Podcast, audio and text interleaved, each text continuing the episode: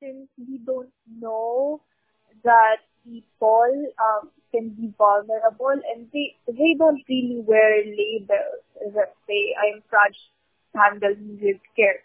We should just make it a point to handle people with care. Welcome to Quarantuhan, a podcast made by former high school friends and now young adults. Join us as we engage in conversations filled with musings, merriment, and misadventures.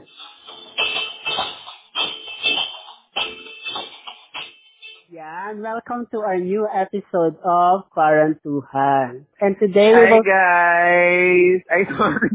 sorry, bakit ang pasok ko doon. Pero hi guys! I am back! Hindi kasi absent ako last episode, so medyo na-excite ako. Sobrang excited. Sige, ikaw na. Ayun, so absent nga ako last episode. Gusto ko pa naman din makapagsikahan doon kay Jemima. Pero today, we have a new episode and ang absent naman is si Chris Ann. So, mamimiss niyo ang kanyang voice today. So, abangan po natin next episode. Baka ako naman yung wala. So today it's me, Patrick, but we have a guest, a very special one. yes. I'll go na, ikaw na yung mag-introduce. Okay. So, napakabigat po ng guest natin today. Siya po ay nagtapos ng magna cum laude. Wow, bakit kasama yun sa intro? Para Credentials. So, our guest for today is Eunice Basco. She graduated magna cum laude from the University of the Philippines. Alam niyo na, mga cutie. But Eunice is our high school friend also from Caloocan High. Mga ano, products of Caloocan High School. Ayan. Yeah. SPE days. Yes. And it's been ilang years na since huli tayo nagkita. 2016. But in fact, nagkikita kasi kayo sa UP. Yeah. Diba? So ako, 2016. of four years. Kuya, ang Oh, lala niyong dalawa. Oo, oh, oh, message talaga kami. Tapos yung every year lang kapag birthday, hindi yan namin siya natuloy ngayon this year. Pero every Yeah. year meron kaming mga ano, Yung literary pasok. work. Yeah, Oo. tapos napagod na kami. Oo. so hindi siya na panindigan. Pero ayun, hindi ko na alam na ito pala yung voice niya actually. Pero ano nga, medyo ma, maano siya, mahinhin. Oo, Ganon. mahinhin siya guys. Ganun sa no high school. Super hinhin niya lang and yes, uh, very calm and collected. yes. That's Yun sumisigaw. Mm-mm. Hindi umiiyak sa tiflos. Hindi ko iiyak sa gilid.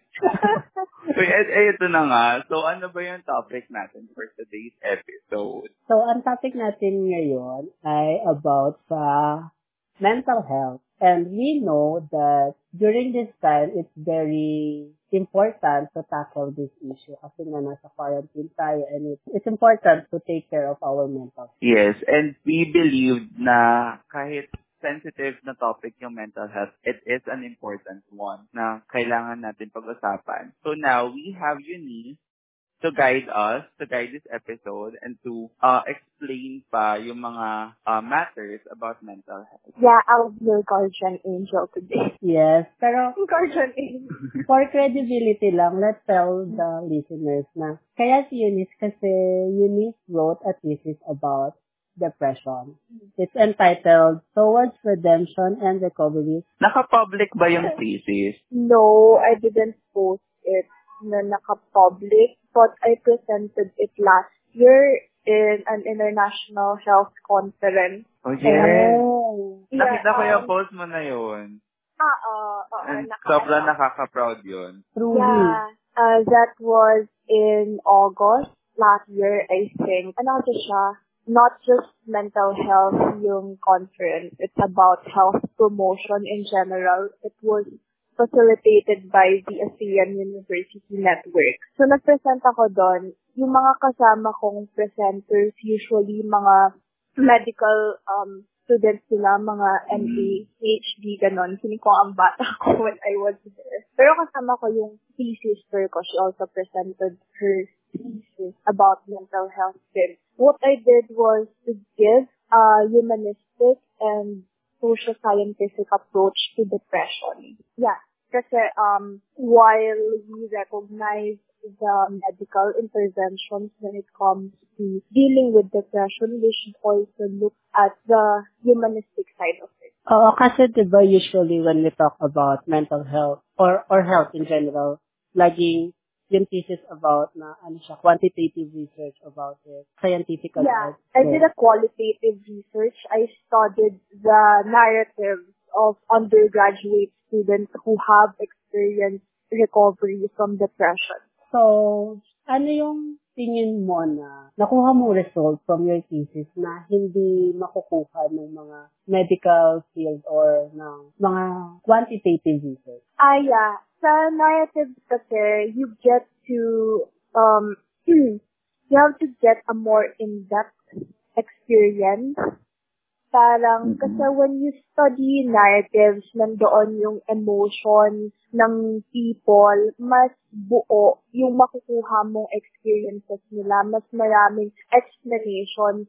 So, through those narratives, nakita ko paano nag-start yung onset ng depression nila, um, anong ginawa nilang interventions, and ano yung feelings nila, yung during their recovery stage. Wait, I will cite my citation. Ayan na. Ayan na siya. RRL. Yeah, kasi this is from Celan 1996. Pero hindi siya direct quotation. Uh, I'm listing this from my thesis. Kasi yung narratives ng patient, pwede mo silang i-analyze to see yung mga interventions na ginamit nila and the emotions they experience. Through that, um, I was able to better grasp the emotions of the people who told me their narrative. Ayun. Ako, I have a question. Kasi ako, I'm not really familiar with the qualitative type of research. Yung, ayan nga, yung sinasabi mo yung narrative. Paano ka nag, ano, gather ng data? I mean, nag-send sila ng story, ganon? No, um, I conducted personal individual interviews. Ah, okay. Yeah. Pag qualitative talaga, medyo matabaho siya, mahaba siya. And then, I think the biggest challenge for me during that time was that I had to listen to their difficult experiences. And then, may mga shinare kasi sila sa akin na things na super heavy. After Ah. my first interview, I was like, ah, mahirap pala to. kasi, Yeah. Yeah, kasi mabigat na emotions yun. And then, you also get to see them telling those stories na makikita mo when they look back na ang bigat na mag, mga naging pinagdaanan ng mga Oo. pinagdaan. Parang somehow you also felt their pain. That's the Hello? thing with narratives, diba? We like stories. Since high school, may tayo sa magsulat ng mga stories, ganyan. Kasi mas nako-convey ng person yung feelings na. So, in a sense, you also get to sympathize, if not empathize with them. The good thing was that I asked their, ex- uh, I asked about their experiences of recovery. So, there's a sense of hope kahit na may mga naging negative experiences sila doon. And I think that's what's good about your thesis, no? Kasi nagiging human yung experiences nila. Uh, unlike sa qualitative, parang they just treated kasi people as numbers or quantities eh. But when it's, it's qualitative, you make them human. Ay, yeah. It's pang real. Uh, there are there are good quantitative studies naman about depression and mental health in general. But when you do quantitative studies na social sciences and humanities, you still have to explain those numbers kasi you give meaning to them pa rin. So, ayun, we learned from Eunice na depression is real and real people are experiencing it. But I have a question. Kasi these days, napansin ko lang, recently, dumadami yung nagsasabi or nagkiklaim na they are depressed, they are suffering from depression, even though they are not diagnosed. Kasi 'di ba, sa ano naman natin, merong stigma about depression and ayaw ng Yeah. iba na magpa-consult or tumuloy Yes. sa professional. Pero yun Yeah. nga, how can we say na we are suffering from depression if we're not diagnosed? Kasi feeling ko yung iba, pag sad lang sila, they are already claiming they are having depression. So, how can we differentiate sadness to depression? Ah. I attended, um, I attended an online mental health webinar facilitated by the company I'm working at. Ang sabi ng psychologist is that may mga normal levels of sadness and stress, for example. It doesn't mean agad na you don't have a good mental health. Kasi normal lang naman yun eh. We encounter bad experiences. For you to actually say that you have depression, you have to be diagnosed. Yeah. Kasi usually people with depression experience extreme negative emotions. Yes. If you feel like um yung sadness na nararamdaman mo or other negative emotions for that matter are becoming extreme, it's best to seek help because in that way you can get the help that you uh, seek help as you can get the help parang medyo repetitive. Uh, it's best to seek help kasi you can get the interventions, the medications, and support that Ako, correct, correct me if I'm wrong ah. Kasi may nabas, sinerge ko na rin yan dati. Yung question ni Mhm. Patrick, if, is it like, is it acceptable to say that you have depression even if you're not clinically diagnosed? Ah, may nabasa ako doon, sabi, ang sabi niya doon, sa, sa article, it's okay that you say that you feel depressed, yung word na depressed, kasi Mm. depressed is an English word pa rin naman na it means uh, sad. Yeah. So, Uh, pwede, pwede mo pa rin siyang gamitin. But, ang sabi niya doon, it's not right to say that you have depression. That's different daw. yeah, Kasi that is depression different. is the, is the illness. Oo, kasi if we use it like that, I'm depressed, that's, that is a dictionary definition. Yes. That is not a medical, de- uh, you're not giving it a medical context. Pero iba na kapag sinabi mong, I have depression. Yeah, oo. Mm. Sa, dito sa mga participants ng study, ng studies ko, ang nakuha ko sa narratives nila is, is that they had experiences of sadness prior to the onset of their depression. But um, during the peak of their depression or bago sila mag-recover, extreme talaga. Part of those extreme feelings of sadness, they also experience other negative processes such as having suicidal thoughts. Sa sobrang lungkot nila, minsan, um, actually madalas pala, nafe-feel nila na they couldn't go on with life. Doon din sa mga nabasa kong journal articles, But madalas when it comes to people with depression, there is a sense of hopelessness. You cannot envision your future usually ha.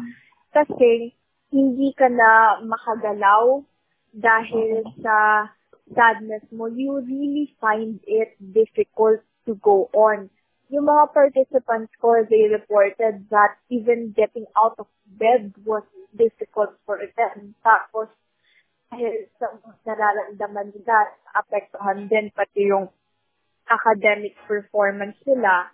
And then, besides suicidal ideation, some of them also had suicidal attempts and they had to be hospitalized for it. I think the danger of uh, labeling yourself, uh, self-diagnosing is, is that you're not sure if you actually have the condition or not. If you do have it, you wouldn't know kung ano yung dapat mong bilihin na gamot, for example, or ano yung right na counseling sessions for you.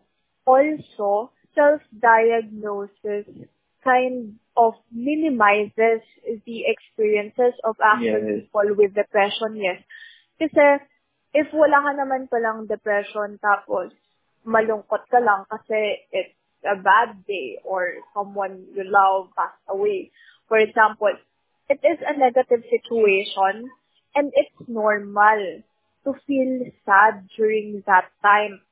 When it comes to people with depression kasi, they often uh, find their emotions difficult to control. Hindi siya same wavelength. Ayun. So, baka ang danger dito is that mas lalong hindi ma-realize ng ibang mga tao yung pinagdadaanan ng actual individuals with depression. Yes. I agree. And hindi, ah, yun nga, yung sinabi mo na parang, hindi lang naman siya for you, na para ma-realize mo kung yun, ano yung kailangan mong i-take na medication or ano yung kailangan mong gawin, but also out of respect na rin dun sa mga people na totoong hinahandle yung depression Yeah, na everyday. yeah. And we should also make it clear, no, na depression is an illness. Para siyang sakit sa baga. Kunyari pag nagka-lung cancer ka, you need to treat it with professionals like that. Eh, kasi feeling ko, yung iba sa atin, when we say depression, parang yun nga, ang gaan lang nung definition nila na if you're sad, if you're feeling down, you're not feeling okay, you have depression agad.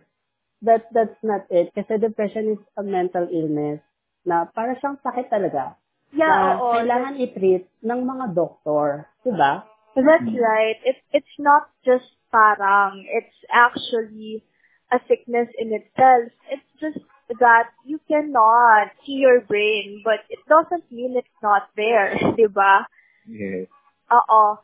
Yung iba, yung ibang tao, um, they experience depression kasi meron silang chemical imbalance, for example. I think dito rin natin makikita yung factors that trigger depression. So, genetic and environmental factors. So, eh, I didn't focus on the genetic ones since hindi naman ako bio major. Pero, kasi some people, their, ano, their depression runs in the family eh. Ah, Pero, a lot of people experience depression as well dahil sa mga negative experiences na nangyayari sa buhay nila.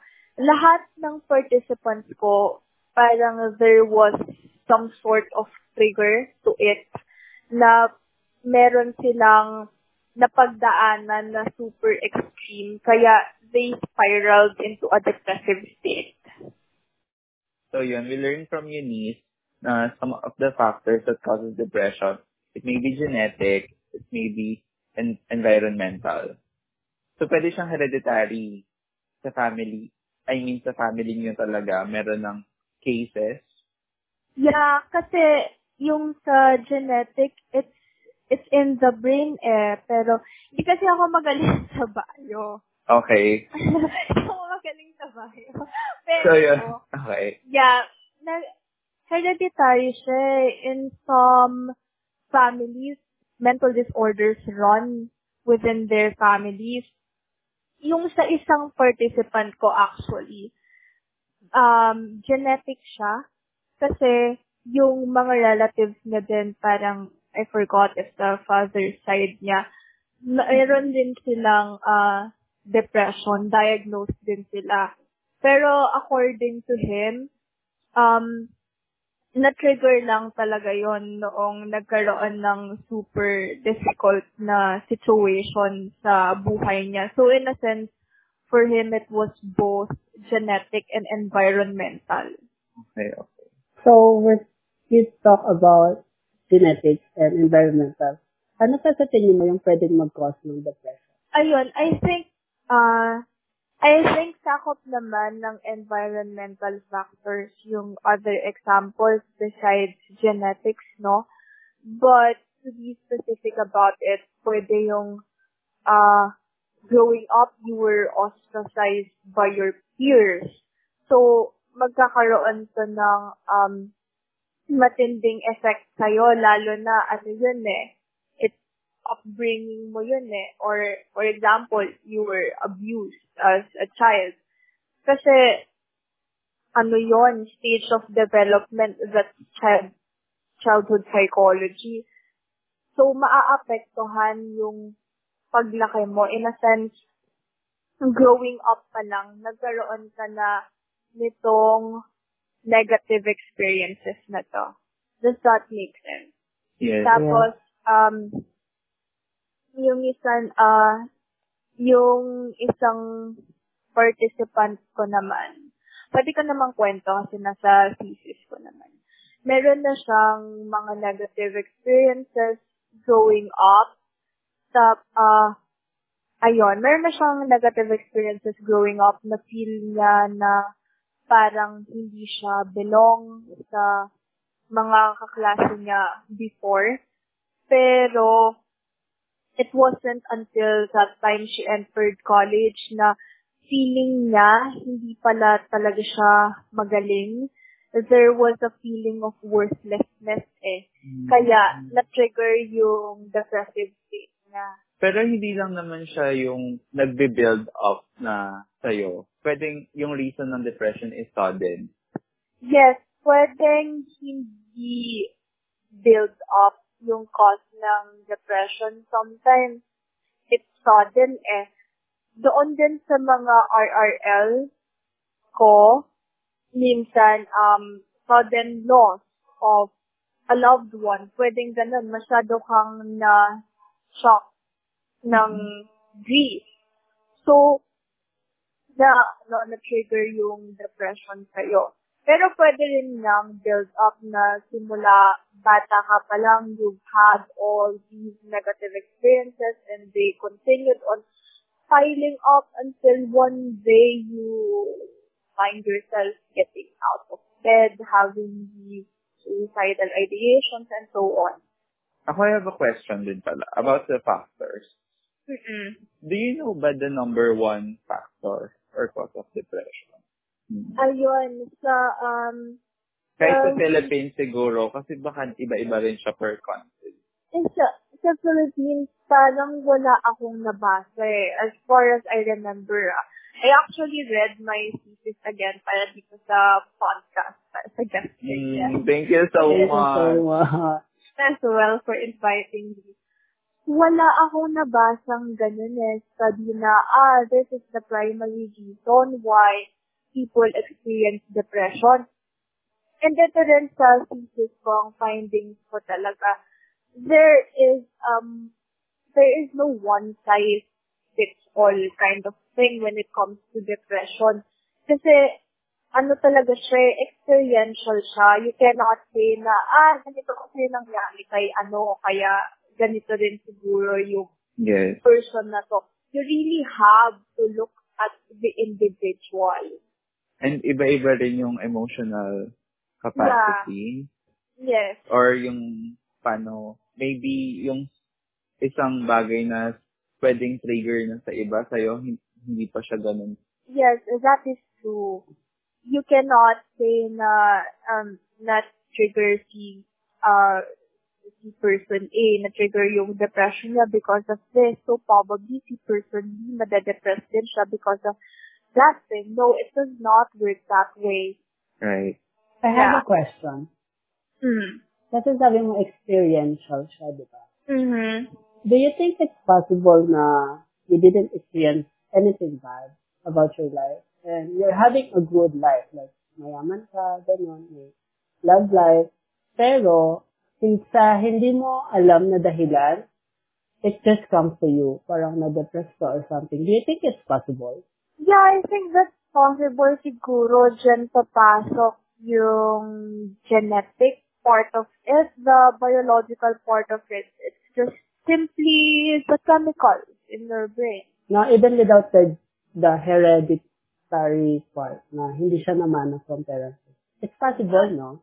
Yeah, meron na, meron naman kasi people, um, it doesn't run in their families, pero, ayun, na-develop pala siya sa'yo. And naalala mo yung mga chemistry natin dati. Pag Hindi na. balance Sir Salis. Yeah. Saka si Ma'am, ano, what's her name? Si Ma'am De Leon.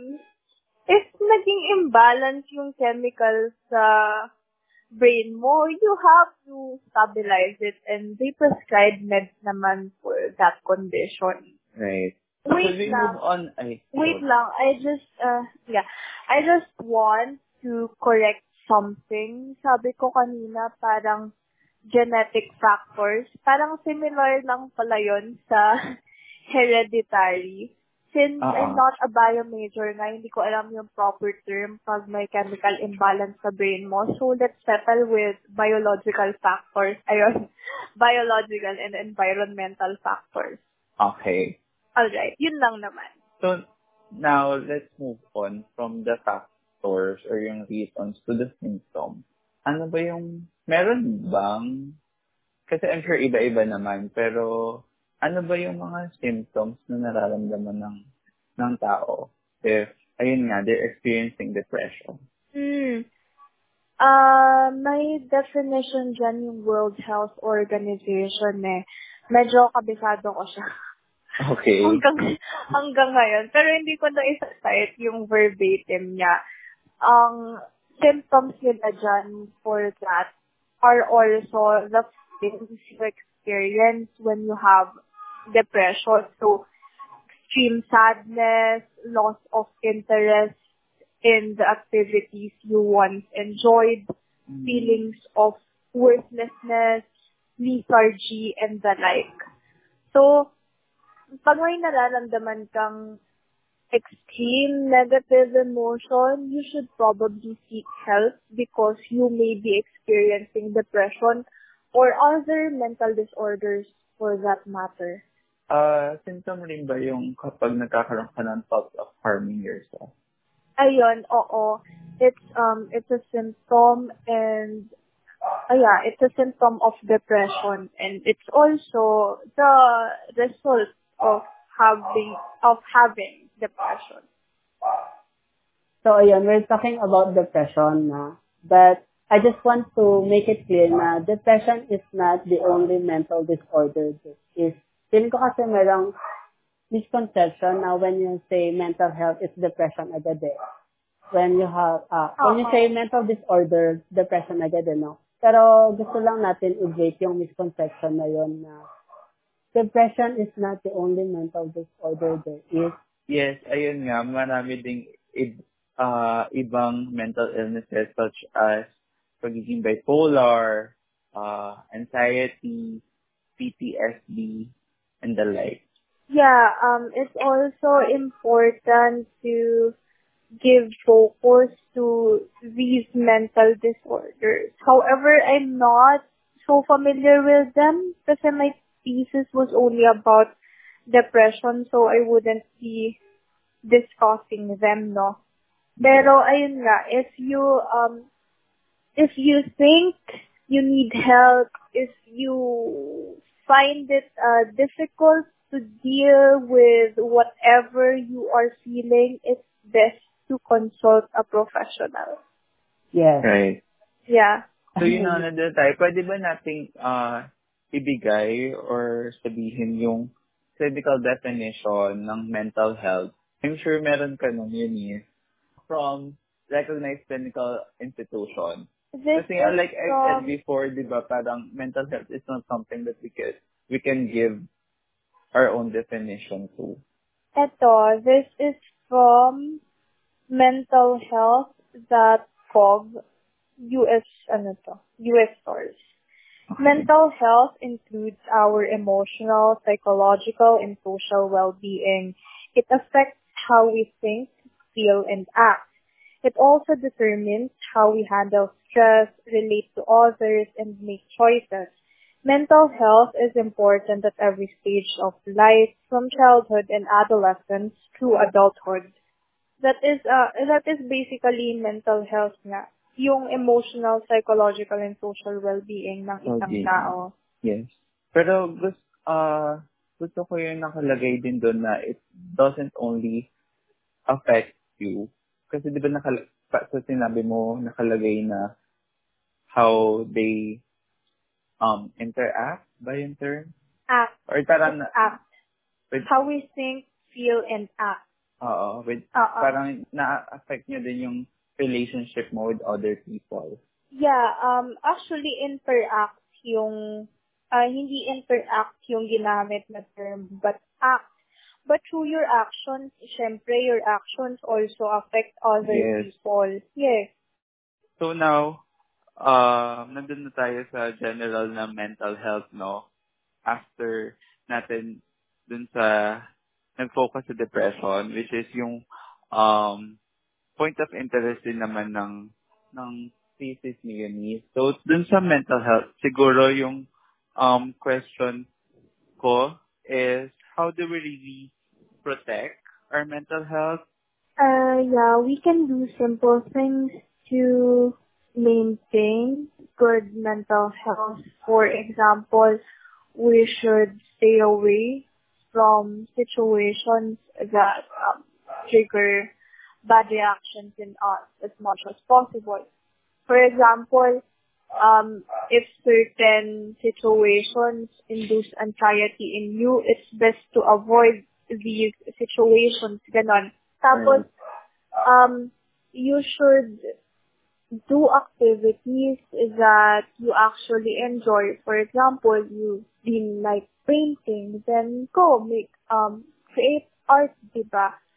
It's, Yes. um yeah, it I think it's also about finding joy. finding joy in life, ganon. Um, yung sa ano ko rin, sa participants ko rin, isa sa mga nakatulong sa recovery nila talaga was about doing things that they enjoy. Also, they surrounded themselves with loved ones who supported them. So, ayun, maraming um, mga simple way to keep uh, to keep our mental health intact. Bakit intact? For the lack of better term. Ayun din. This is from, ano, the University of Michigan.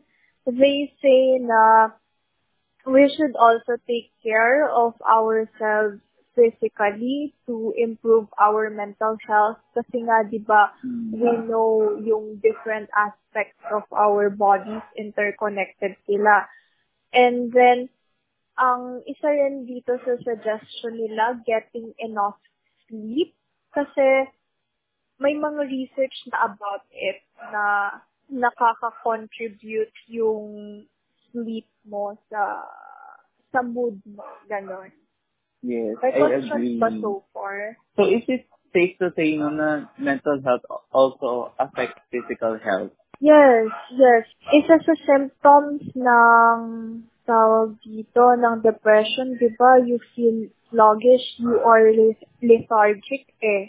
So, Oh. naapektuhan din siya if you cannot even find it in your mind to get out of bed. How can your body do it for you?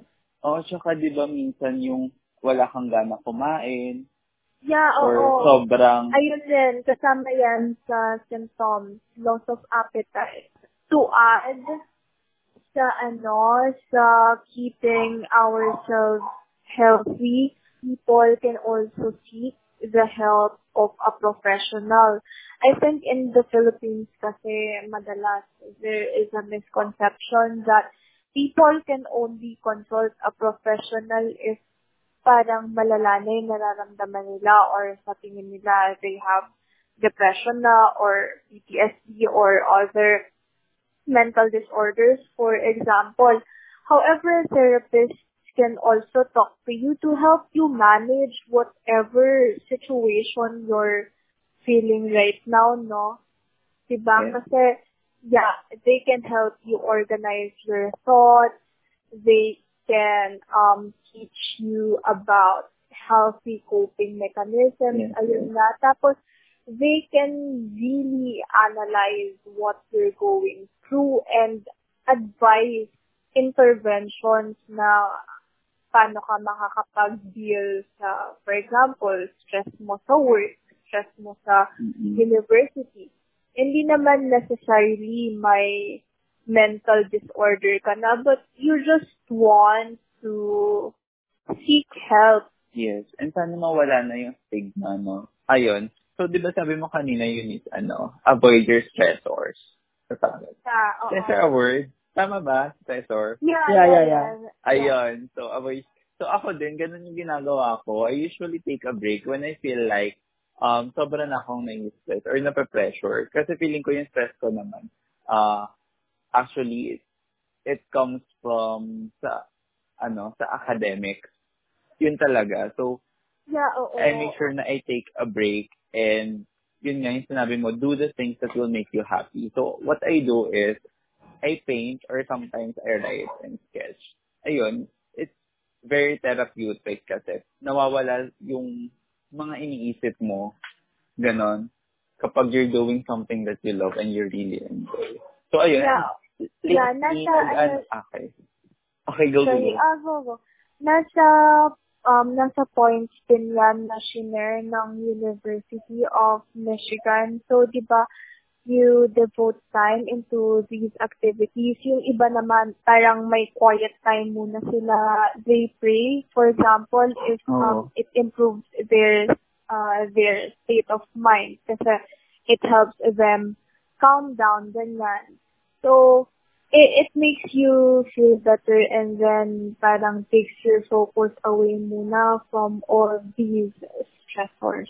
Yes, ayun. And ayun nga, recently, I had a social media detox. Kaya, Yes. oo, para, uh, for a few days, hindi muna ako nag-open ng mga um, social media sites kasi feeling ko, uh, ayun, na- nababother din ako. Yeah, So, ayun tinigil ko din. muna. Kasi, ano din eh, parang sa current situation natin, we have a lot of bad news going on, di ba? Especially we are in the middle of a pandemic right now. While it's important to stay informed, it's also crucial to take care of yourself. So if you Yes. feel like you're being overwhelmed by all these negative particles, for example, okay lang muna, break ka muna, wag ka munang magbasa ng news. Saka na Yeah. lang if um if you feel like you Yes. can take it. Yeah. I also did that, lalo na nung height no anti-terrorism law. Isang linggo talaga, hindi ako, I deleted Facebook and, and Twitter because it's really bad for our mental health. Yeah, well, we should stay vigilant. It's also important that we take care of ourselves. Uh, ayun. So, moving from that, may sinabi ka rin about surrounding yourself with people that you love. Yeah. Kasi minsan ginagawa ko din talaga yon I open up to people na I, I believe I can trust. Kasi nakakagaan siya. sa Ah, yes, feeling. yes, ayun then I would like to stress uh, that part. I would like to highlight that, no? Kasi besides helping us maintain good mental health, surrounding ourselves with people we love and trust can also help us cope with negative emotions if ever we're experiencing them. Kasi yung participants ng study ko, di ba, they, uh, they opened up to people they can trust para matulungan din sila na pag they're feeling down, they can contact these people to remind them that they are loved, ganyan, or ah, do you want to spend time muna with me? Kasi Yes. they know rin ano yung gustong gawin ng person eh. So, it helps them uh, take their minds off things because they are with these people who are genuinely kind towards them. And venting out then no, to your friends is really helpful kasi parang nalilift yung burden sa puso mo or sa utak. Yeah, pero um ito ha, naba, ah, ang nabasa kong article is um if mag-vent out ka and feeling mo hindi rin parang um your friend or your loved one is also not in a good place, it's best to ask them if they can take it.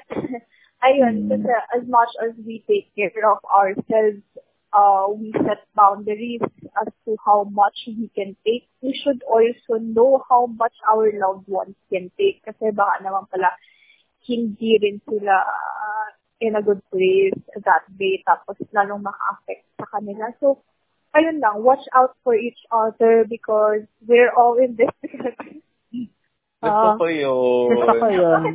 Ba't yun yung ending ko? We're all in this together. High school Hindi, pero gusto ko yung advice na yun. Kasi ngayon ko lang yun narinig. Kasi, di ba, usually naman when you're feeling na ikaw yung nakaka-experience, di ba, ang gusto mo naman talaga is to share it. Pero, Yes, and to get help from na- others. Mm.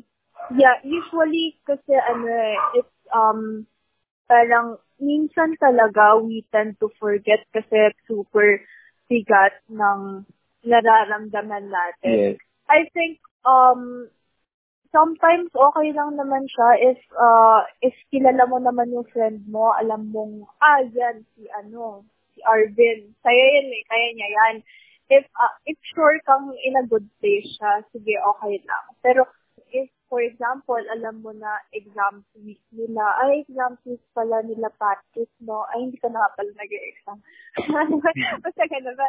Exam week na pala, exam week na pala nila, no? Maybe, ano muna, heads up ko muna, kaya niya ba to, Oo. or sobrang stress pa siya, baka makadagdag pa ako. Ayun lang, we take care of each other because that's how we survive as civilization.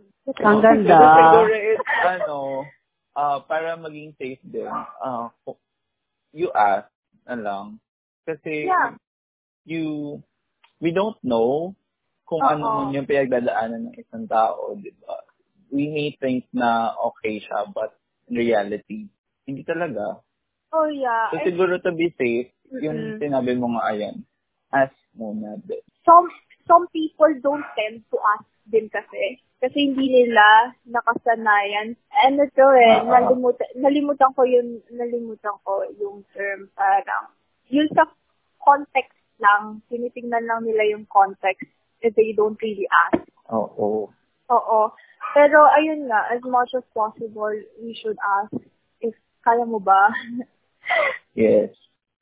Or, I think if there's no one you can talk about it, you can write a journal. Uh, writing, parang nabevent mo rin siya and it helps you din sa pag-live nung mabigat na pakiramdam. Ayan, may participant ako sa study ko na nagra-write talaga sa journal and I would also like to reiterate that kasi part ng mindfulness exercises, ano to eh, um, nire-recommend ng mga psychologists. When you keep a journal, it also helps when you highlight the good things that happen to you every day, ganun. Kasi, um, some people kasi uh, mahirap for them, lalo na if may pinagdadaanan sila na makita yung bright side for the lack of better term. Kasi our minds can trick us na parang puro negative na lang yung nangyayari sa akin. So if you list down the positive things and you highlight them, you have these concrete examples to tell your mind na, no, you're wrong. There are actually good things happening in my life. Ito sila on list down ko, di ba? Mm. Actually, binala kong gawin yan. Yung We have things to be grateful for. Yeah, yung gratitude attitude. Maganda yon pero hindi ko pa siya na-apply. Maybe I should. Ako, eh, din. di ba?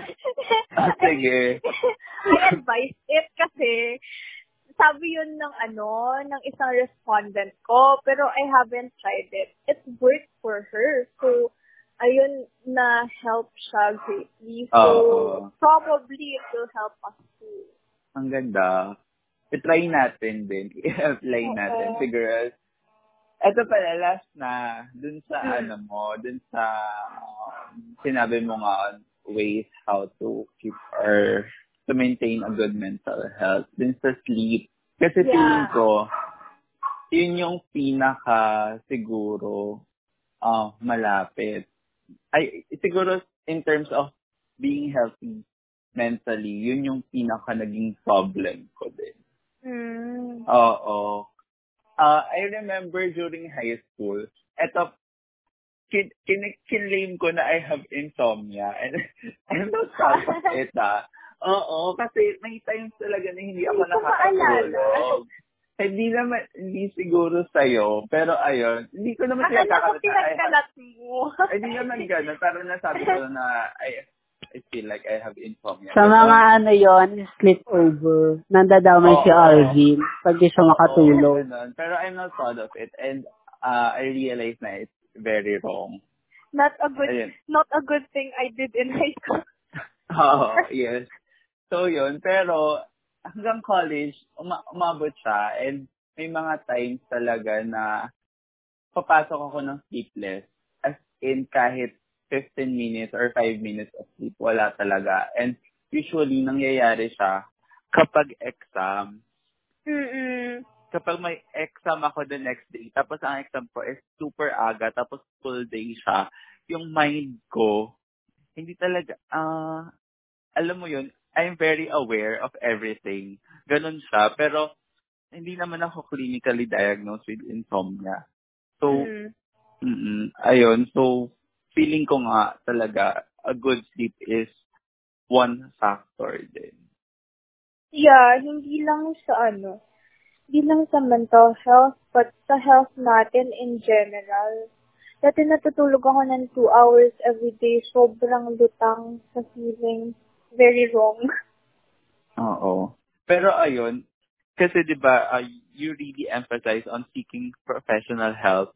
So Mm-mm. ako pinag-iisipan ko na rin naman 'yon kung kailangan ko ba. Kasi nga during those times talaga parang sobrang ano eh, hindi sobrang hindi talaga maganda yung feeling ko na ah may exam ako kinabukasan tapos wala akong tulog tapos parang nape-pressure na ako anong gagawin ko ganun whole day kaya ko ba yan? Puro ganun na yung thoughts na papasok sa'yo and parang napaka-helpless ko in that situation. So ayun lang. So feeling ko siguro that's really something that I should address. Kasi even now sometimes nangyayari pa rin siya sa akin. So thank you then for encouraging na to seek na ayun help. Para alam ko din what what are the things that I should do para maiwasan ko or hindi ko na makita yung sarili ko in that kind of situation. Yeah. Yeah. As far as I know, merong mga over-the-counter medications that you can buy to help you sleep better. Ano Mhm. sila, hindi yata mataas yung dosage nila, so you can buy them without prescription. But Ah, if you- talaga? Yeah. But if you but if you can consult a doctor naman, it's best to do that kasi baka Mhm. kailangan mo pala ng mataas na dosage, 'di ba? Kung meron ka talagang sleep disorder, hindi naman masama uminom ng gamot if you have it kasi kailangan mabalance yung rhythm of your body. Oo. Mm-mm. So, siguro natatakot lang din ako na to take without ano prescription sa mga side Oo, yeah. possible side effects. 'di ba? Kasi Mm-mm. what if hindi uh hindi talaga yun yung right medicine for me. Pero Yeah, thank you so much for your advice. Oo, kasi I have um I I know some I know some friends who would take medications to help them sleep. Kaso yung iba yata like depende rin sa brand, yung iba nakakaano, kaka-affect sa mood mo, medyo Mm. nagiging irritated ka. So oo, best to consult a doctor about it if you need to like balance your body's rhythm, your body's Okay. clock, ganon. Ayun lang naman. Ayun yung mga uh, thoughts ko din sa sinabi mo. Ikaw, Patrick. Ako, add ko lang. Add ah, ko lang. Kasi parang nasabi naman ata ni Eunice lahat ng pwede mong gawin. Pero, I read na, ano, you shouldn't take alcohol. Hmm. Kasi ano daw, alcohols are natural downer. So, if you're sad, tapos iinom ka pa ng alcohol, lalo ka daw malulungkot.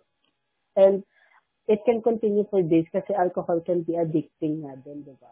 Ay, Eh, yeah, ayun kasama lang. yan sa ano, kasama yan sa tips ng University of Michigan, avoid alcohol and other drugs or Ay. substances, ganon.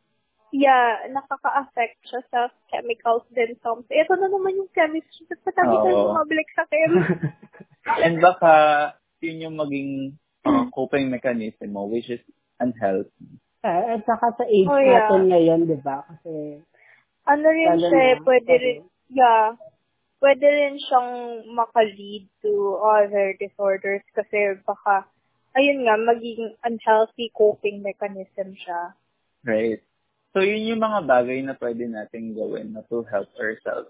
What about naman yung mga bagay na, yung how do we help other people? Ayun, um, I think we can help other people by really trying to be more patient and understanding, no? Kasi I think isang misconception din about mental disorders, yun nga, ay feeling sad lang sila. But sometimes people with mental disorders can also get irritated easily, ganun. So may mga times na mahirap din na intindihin sila, but that, ano, that's part of taking care of your loved one who, um, who is experiencing uh, a mental disorder. Ayun, saka tulad ng na-cite natin kanina, tulungan natin sila na to find um, joy in certain activities, in their interests, ganun. Be there for them, genuinely, ayun. Mm-mm. ako naman, feeling ko it's better to inform yourself. Kasi nga, na, lalo na ngayon na nabibigyan na siya ng attention, it's better for us to be informed about mental health and mental disorders. Para na rin, alam natin kung ano ba yung nararamdaman ng ibang tao. And also, para malaman din natin na how to deal with them. Kasi may Yeah, that is an excellent point. Yeah, and also, feeling ko dapat i-check mo rin yung friends mo na kahit pagkasama ka niya, masaya siya, siya yung nagbibigay ng joy sa barkada. Once in a while, check mo din siya kung okay ba siya kasi baka hindi niya lang sinasabi, nag-aantay lang siya ng taong mag-reach out. Kasi feeling ko may mga ganun tao eh, na Yeah, that's true. hindi sila magsasalita hanggat hindi mo sila tinatanong. And feeling ko that's one way to help people to Ako, have a better mental health or good mental I health. have a question about that. Ano? Kasi a, an experience. Wait, basta ito. Ito yung kwento. Kasi, ah nakita ko yung isa kong um, friend na meron siyang self-harm scar. Serious. And Mm. hin- hindi ko alam if I should ask her about that. Kasi parang nung napansin niya nakita ko, tinago niya. Parang ako, hindi, I'm not- not really sure if I should open it or I should bring out the topic na ano. Alam mo yun. Kasi ano eh, parang sure ako sa nakita ko din naman. Hindi ko lang alam if makakatulong ba or makakasama if sasabihin ko yun or ipo-point out. Hindi man point out, parang itatanong ko kung or kakamustahin ko siya about that. Ganun. Ano sa tingin mo? Ah, kapag ganyan din, I'm not, I'm not sure kasi if ganyan na specific situation, parang, kasi di ba tinago niya agad sa'yo, nakita mo yung scar. So, Mm-mm. baka hindi siya comfortable talking about it. But if Yes. that, um, but if that person is your friend, okay na, kamustahin mo siya wa- uh, every now and then, ganyan, and be kind towards that person. And then if um if they want to open up to you about their past experiences, yun, listen to them lang. Pero I don't think you should force them to talk about it kasi baka mahirap pa sa kanila na pag-usapan. Oo. Siguro ako, I think, ano, ipakita mo na you can be an ally or Yeah. kasi oo, ma mahirap siyang gawin talaga eh, lalo na if you're not close to that person. Pero feeling ko naman, if feeling ng tao na mapagkakatiwalaan ka or something, Mm-mm. na baka they can share it with you.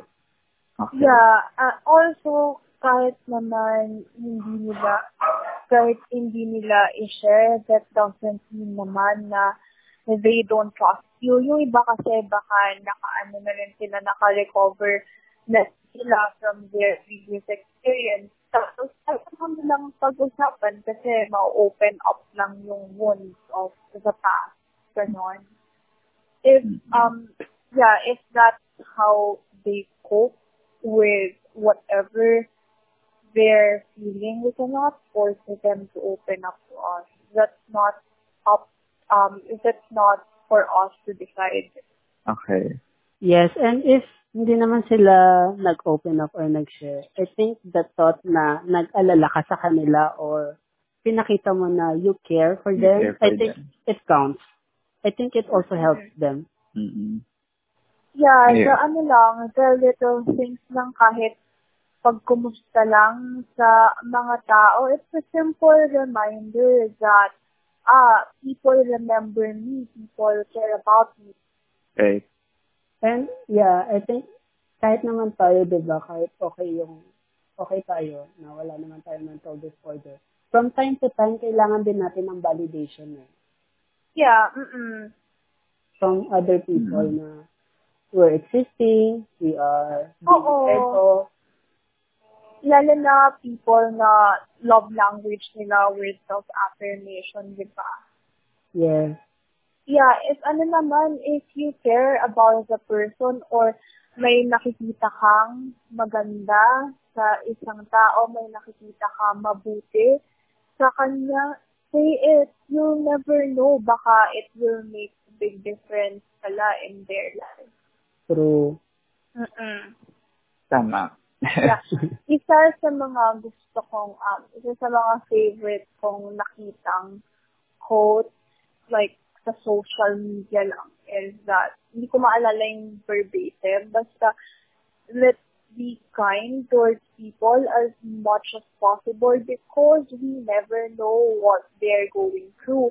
Baka Yes. yung, yeah, baka yung katabi mo pala on the verge of breaking up breaking down now. You just don't know it yet.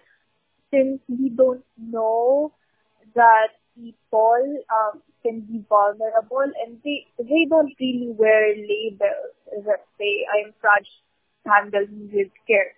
We should just make it a point to handle people with care. Yes. Tama. And always be kind lang. Yeah. Yun nga. Important. So, ano, sa akin, uh, going back dun sa question, siguro na how can we help other people, siguro sa side mo, kapag um, may taong nag-open up sa'yo, ito yung mga advice ko, ah, kasi parang personally, uh, yun, ito yung nangyayari sa akin. Pag may nag-open up sa'yo, I feel like, tapos, um, parang you're speechless. You don't know uh, what to say.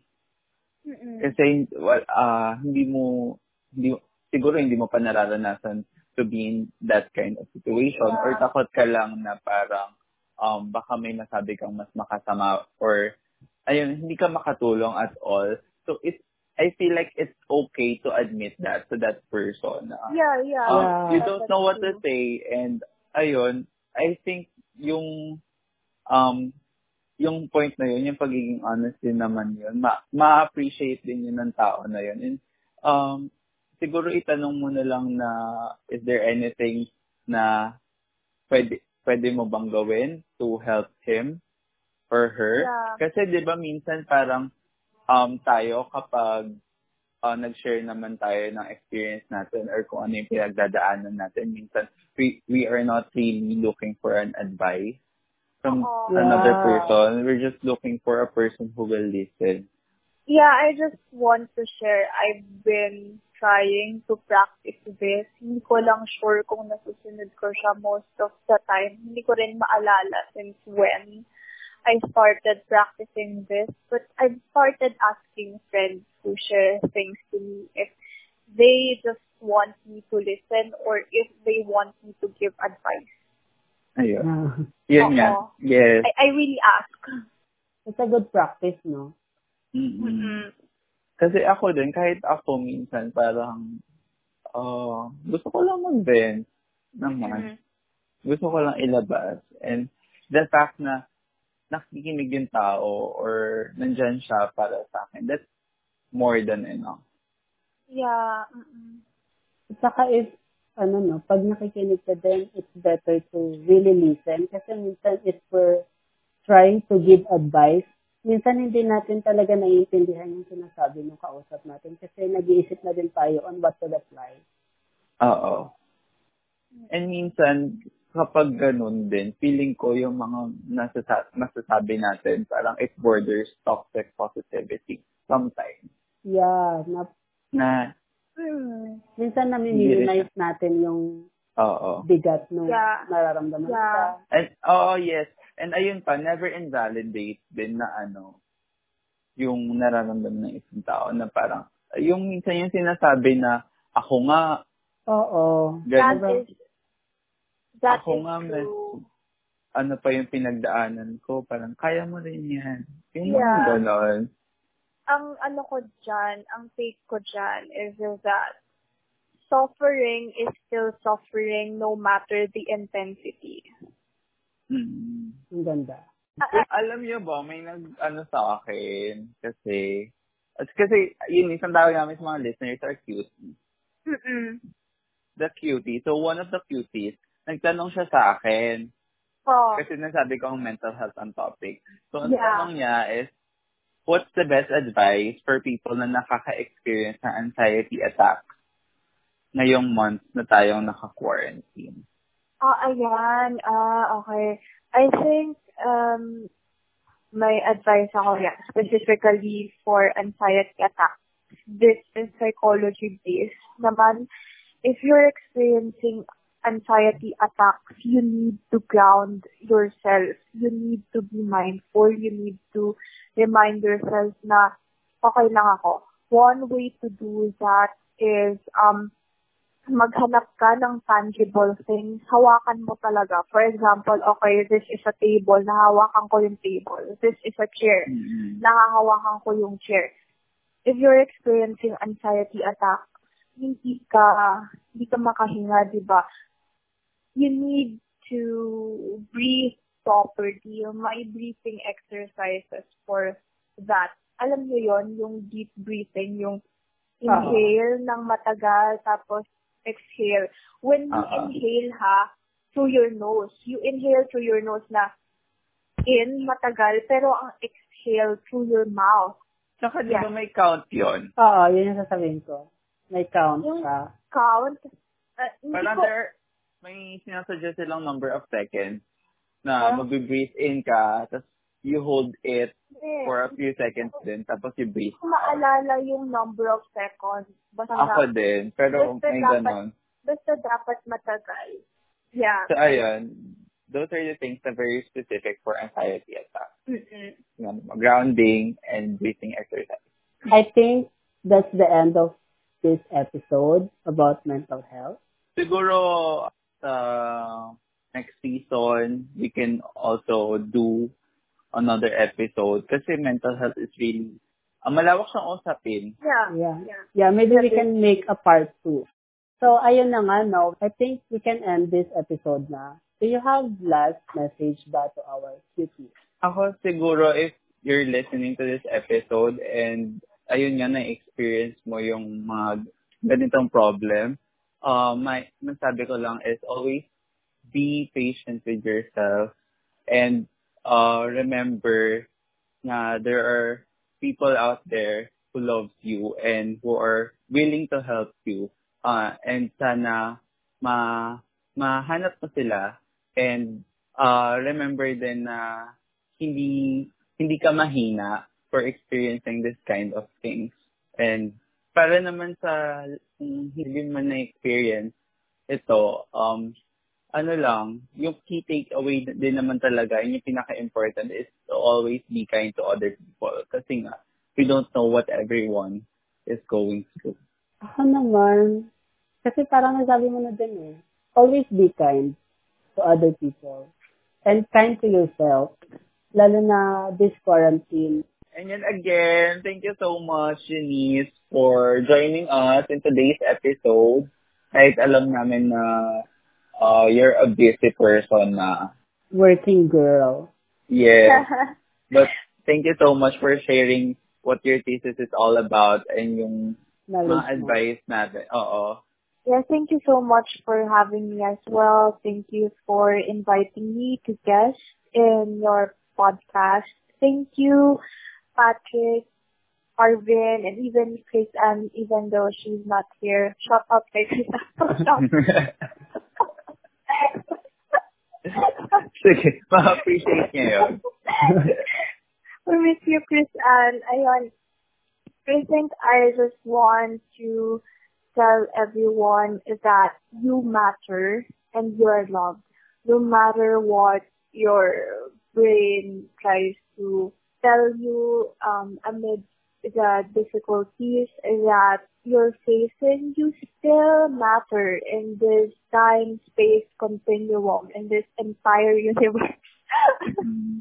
and if you ever feel like uh, the situations and emotions you're facing are getting overwhelming for you, don't be afraid to ask for help from professionals and also from the people you can trust. Yeah. Okay. Wala ka bang gustong i-ano, i-promote? Yeah. Gusto ko i-promote?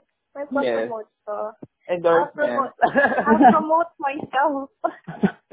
ah, yes. Single po siya. Ilalagay namin yung handle mo, social media handle. Gusto mo yung, ba yun? yung IG ko na lang ilagay mo. At sige, ilalagay ko sa Miss description. E Universe. Tatlo yung E sa dulo. And your page! Meron kang, ano, I diba, writing page. I haven't been posting since like November. I feel like I should get back. Pero, Oo. yeah, I feel like I should sort of get back on track or Mm. whatever. Pero, hindi pa ako nakakabalik. So, wait for my comeback. Okay. Pero if may mga gustong ano, magbasa Ah. ng literary works, Yeah, you um, can check her that- page. It's yes. called momentum. Yan, i-follow po natin sa Facebook. Yeah. Momentum. Once again, this is Patrick. This is Arvin. This is Eunice. Thank you for listening. We appreciate you. Till our next Kwarentuhan. Paalam! Bye! Bye!